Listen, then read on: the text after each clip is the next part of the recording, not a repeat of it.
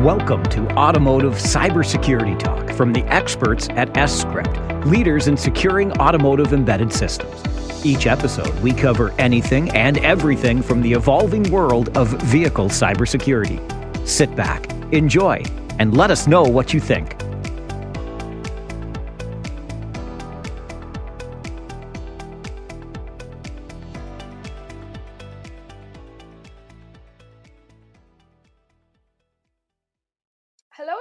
Welcome to the Automotive Cybersecurity Talk podcast. My name is Carina, and I'm really excited to be your host for this episode. I have been working with ESCRYPT for more than 10 years now, and while working in several departments, I have witnessed quite a huge growth in the importance of security, especially in automotive ECU design. One of these hot topics I observed in the industry that is still coming up is how to secure the boot mechanism of an ECU. Me personally, I feel there are dozens of different definitions and also terms on what that is, how it's working, how to implement it, and what it means in various scenarios. So today I have invited one of our experts, Rob Lambert, and I am confident that with his 20 years of experience in cybersecurity, he can help us navigate through all of these different terms and mechanisms, how to do secure boot. Welcome, Rob. Thank you, Carina. It's good to be here. I haven't been at ESCRYPT as long as you, but I have been in the industry a while, and I joined ESCRYPT about 3 years ago. And I'm happy to be here to talk about Secure Boot. Welcome, Rob. Thanks. So I'm really excited to learn more about this topic. But before that, can you maybe describe a little bit about yourself and what you do at ESCRYPT? You mentioned you're here for 3 years, but what is your task right now? Yes. So currently, I lead for ESCRYPT a department called the Custom Security Software Engineering Group. And we customize software around ESCRYPT's products. One of the products which we do a lot of work on is a product called the Hardware Security Module, or an HSM. And these HSMs are like a little Fort Knox that go inside many ECUs. And they're used to keep secrets inside. And one of the things that they also help the ECU to do is to securely boot. And secure boot is the idea of secure boot is to only boot software on the ECU which you know and trust, because software is software. It's very malleable. You can get a little computer to do many things, and the makers of the ECUs want to make sure that these ECUs are doing the proper and authentic work that an ECU should be doing. One of the ways that attackers have been able to get inside of vehicles and make them do things they shouldn't is actually being able to rewrite the software in some ECUs. Sometimes they are able to get into a vehicle through the telecommunications unit, and then they would like to hop maybe to a more safety critical unit, maybe like the engine controller or transmission controller. And one of the ways this has been done is to actually take over an ECU on the bus, rewrite its software and take it over so that it becomes a bridge to be able to do bad things in the vehicle. So running secure software, running the proper software in every ECU is a very important thing to do. Thanks, Rob. So in your introduction, you already answered a couple of introductory questions I would have. So I'm sorry about that. That's actually fine. So you mentioned why we need secure boot, and what I understood from you is secure boot is needed to make sure that the ECU's software is not manipulated. So the attacks that you described sounded pretty scary to me. But if I can ensure that with this secure boot mechanism that the software on the ECU cannot be changed, it will help me to build the security of my system. Is that summary correct? That's a very good summary. For example, if we think back to the very famous Miller and Valasek attack on a Jeep, one of the things they did in order to get their attack to work was to take over a small ECU and write some software on it so that they could use it as a bridge to get to the CAN bus and send messages on the CAN bus. They were coming from a telecommunications unit, and they were able to rewrite some software on this small unit and use it as a attack bridge into the system. So if there had been secure boot on that small ECU, they would never have been able to take it over and make it do things that it wasn't designed to do. Attackers can be very, very creative people. If they can actually make an ECU do something which it's not supposed to, they have a lot of freedom to make the vehicle also do things which it's not supposed to. So making sure that the software that you run is the software that you want it to run is very important. You mentioned that the telematics unit was hacked first. So is Secure Boot something I should consider for all of my ECUs, or is it only relevant for certain type of ECUs? I think that it's becoming relevant for more and more of the ECUs in the vehicle.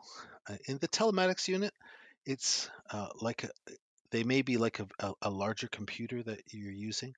And those units may do secure boot in a slightly different way, but still, it's very important that the software that's running there is the software that you want it to want to run there. And the reason for that is that's typically the first entry point that an attacker coming in through some communications channel, maybe a cellular channel or maybe another radio channel. That's the very first entry point into the vehicle typically. So you want to make sure that you lock the front door of the vehicle. You don't want to leave that open. And in fact, in the case of the hack that we just described, something that was left running on that telematics unit was a debugger, which is really problematic because that debugger was there and able to be used for things which should not happen in the production vehicle. So yeah, it's important that you secure the software in the telematics unit, but also it's pretty clear that it's pretty important to secure the software that's running on safety critical ECUs, such as the engine controller or the transmission controller or the brake controller or the airbag controller. It's pretty evident that having the right software running on those components is important. But it's also becoming important to have the right software running on even small ECUs, which may be in the periphery of the vehicle that are helping to gather data. So for example, a sensor ECU. You wouldn't want a sensor ECU to be taken over by an attacker and to introduce some sensor data into the vehicle that could cause dangerous things to happen. For example, it could tell you that there is a non-moving object in front of the vehicle. Even just taking over a sensor, you could do such a thing. So it's starting to be the case that it's important to secure the software, to make sure the software in every ECU is authentic. Thank you. That makes a lot of sense. So if I design a vehicle, I should make sure that in an ideal world, I have secure boot on every ECU, even for small sensors. But I can imagine that this also affects my overall system design. Like you mentioned, a telematics unit is probably more like a big computer running, while I can think that a small system or a small sensor ECU is probably not that powerful. So when we talk about secure boot, is it even feasible to implement this on all these different types of ECUs and different performance level? Well, I think that it is possible to perform secure boot or authentic software checks on many ECUs of different types. But there's typically different kinds of facilities available to help you do that. So maybe in the telematics unit, this might be a microprocessor unit, and a microprocessor unit might have a means of secure boot that's using, for example, signatures over pieces of software. Now, typically the signatures are over a small initial piece of software, and you can think of Secure Boot as kind of like a multi-stage rocket. You want to get the rocket securely off the ground, so you first secure the initial stage of the rocket. So that typically is called a boot manager or boot loader sometimes. And even in the telematics unit, you would want to secure that very first part of the rocket's takeoff. In a microprocessor, this is often done by checking an RSA signature directly. Typically, the signature is made on a small piece of software that begins the work of the say the telematics unit of say the infotainment unit I'm thinking about, and then that's done by checking, by having the hardware put the microprocessor in a mode where that signature is checked, and the actual public key that is associated with the signature is also checked, because those signatures those public keys are usually fairly long. Often only a hash of those public keys are stored in maybe fuses on the microprocessor, and then now you have one small piece of software that's going to run on the microprocessor, and it's used to check, say, signatures on higher level pieces of code that will run in the microprocessor. So that's one way that it might be done on a large microprocessor based system. And then on smaller ECUs, there are other ways that it might be done. Often this is done using the HSM facilities itself. Wow, thank you, Rob. That was a lot of information. So just to make sure I got everything right, I really liked the idea of a rocket launch for Secure Boot. So what you said was, when you launch a rocket, you secure the first stage, and then once this is running successful, you can take care of the rest of the system. I never heard of this picture before, but I really do like it because I think it makes a lot of sense. So you don't have to tackle the whole block of software at once, but you start with a small piece and then you build from there. What I also understood is you mentioned in all of your solutions on the telematics controller, but also on the lower end controllers, that you should have a hardware function or support to secure the boot mechanism, right? So as a root of trust, maybe have that in hardware. That's right. I mean, it's always best to have that root of trust as a hardware component, and the reason for that is software is malleable and it can be changed. So if you only rely on the software on the ECU to check the software on the ECU, well, you're in a problem. You also mentioned that there are different ways, even on a microcontroller, and controllers or systems that are not as powerful as a microprocessor, to have different ways on how to do Secure Boot. When I talk to customers or other people in automotive industry, I usually come across a lot of different terms. People talk about Secure Boot, Trusted Boot, Authenticated Boot, and so on and so forth. You name them. Can you quickly describe what the differences are between of these, or at least what makes them more or less powerful over the other? Certainly. So you're right. The situation is pretty messy. Each company and each OEM typically has their own nomenclature for the different types of boot or Secure Boot that's happening, and sometimes they allow different styles to happen, depending on the applicability to the ECU in question. Name for this style of booting is authenticated boot, where you have the host and the HSM startup together, and the code that's used on the host side is in one-time programmable memory. That's typically called an authenticated boot, and then that software that you trust on the host will actually use the HSM to help validate the higher level stages of the rocket. So it could go to the HSM and say, okay, the bootloader is good. I know this is a one-time programmable memory. And now I'm going to ask the HSM, can you please check, for example, this early stage of the application that I want to run? And check that to see if it has been modified or not. And the checking is actually happening in the, it's being actually requested by the host firmware, the host boot manager. Is this style where you start them both up and you have the host code immutable? Another way that that's possible to do is to actually have that initial stage, that very first stage, checked by the HSM before it's used. In ESCRYPT, we call this autonomous authenticated boot. So another flavor of authenticated boot.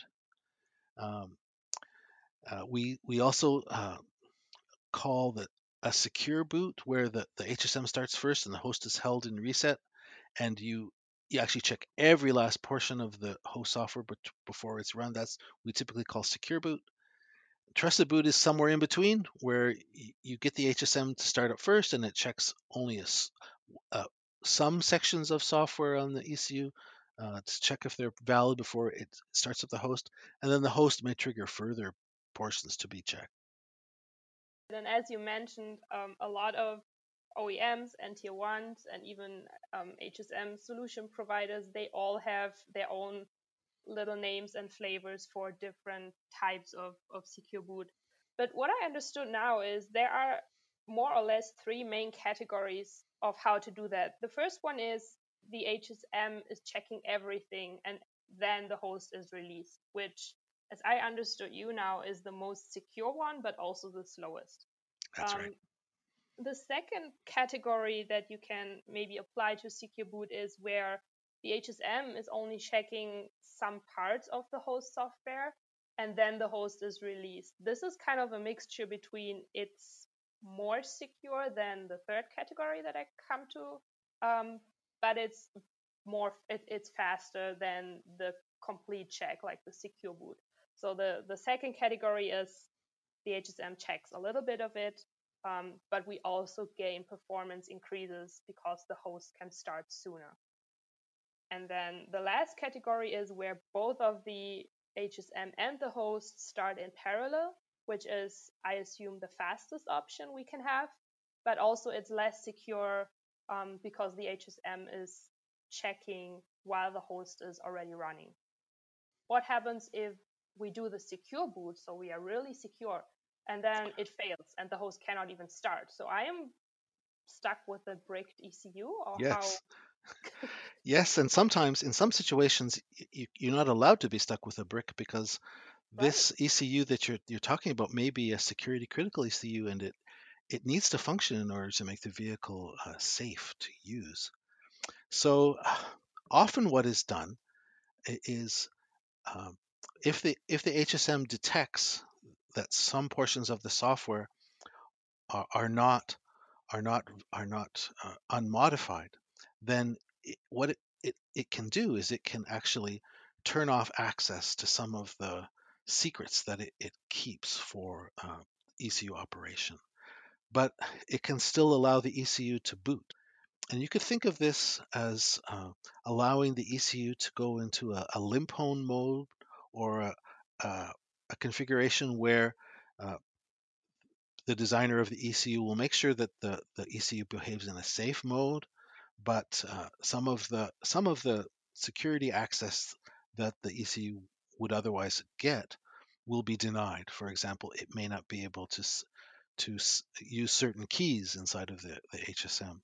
The alternative is very secure and maybe not very nice, and that is to not allow the host to boot in the case of secure boot, or to disable functionality in the case that the HSM detects that the host software is not valid.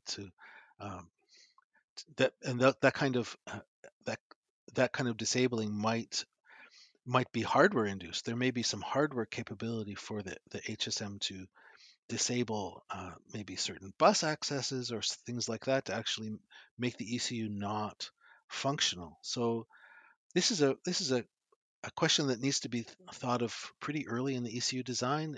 Is it a safety critical ECU?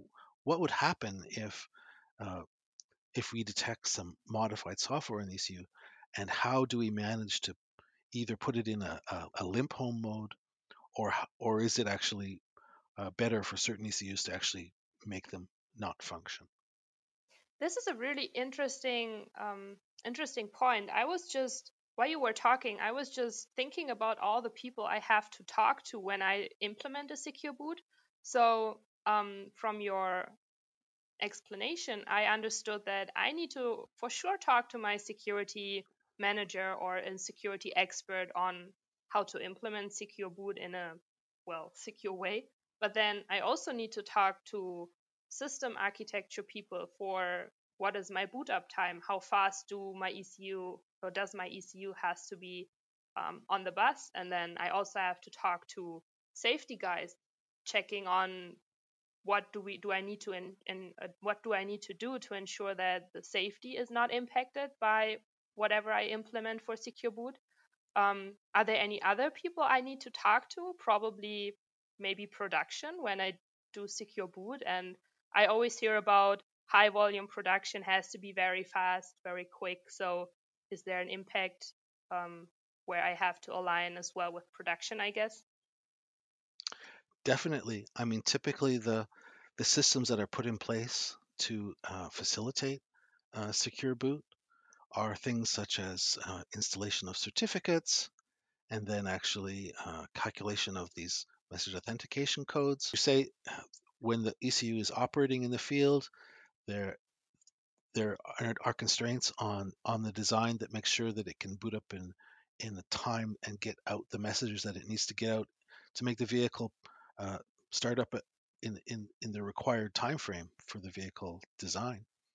And then maybe the third one we didn't talk about is sometimes things go wrong, and the manufacturers are very interested in being able to understand what happened in the field, or to be able to maybe reinitialize and repurpose parts that they are getting from the field that maybe had some problem with them. So actually being able to do the return manufacturer analysis, the RMA work on these vehicles is also something that should be considered at the design phase, and should is going to interact with the design of how the secure software mechanisms that you're going to put in place are also going to affect this, and it's that may also interact with the way that these ECUs are diagnosed. So typically there's a diagnostic access to ECUs that you might happen in your garage, or might happen at the OEM. That also is going to be affected. So all of the design and engineering that goes around diagnostic access is also something that needs to be considered when you're talking about secure boot. So unfortunately, I think that there are many, many departments and people that the security engineers need to talk to make sure that things happen properly and that things are not impacted in a negative way. Wow, I think that is a perfect message that I think we should or we want to give our listeners. If you implement secure boot and you learned about it on the discussion we just had, I think what I think the most important point is talk to your other departments and colleagues as early as possible. This sounds to me you should start thinking about how to implement secure boot with all parties involved right from the beginning when you start to design your ECU. I think that's very, very wise advice. Otherwise, things will become much more difficult at some later time, and to do unplanned things later in a program are always difficult. Well, thanks a lot, Rob. I think I learned a lot, and I'm at least way more clear on all the different terms and what I need to pay attention to. I learned a lot, and I think I also identified a lot of points where we and our listeners should pay really close attention to. Well, thank you so much, Rob, for being my guest today. It was really a pleasure to talk to you. And yeah, thanks a lot. You're very welcome. Great to talk with you, Carina. I also want to say a big thank you to everyone who was listening to us. And if you're interested in any further information on Secure Boot, I would like to point you to our website, where you can find a dedicated webinar recording in the news and events section. It's talking about introducing HSM technology and trusted boot. So if you are interested in that, go to our website and check out the recording that is available there. Thanks again for listening. I hope you enjoyed it and learned a lot, and see you in our next episode, which will talk about Automotive Ethernet.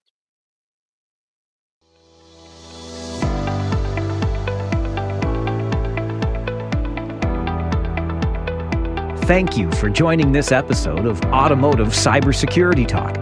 Please leave a comment or review with your feedback or what you'd like to hear in future episodes. To learn more about vehicle cybersecurity and ESCRYPT's capabilities, visit our website at ESCRYPT.com. That's ESCRYPT, ESCRYPT.com.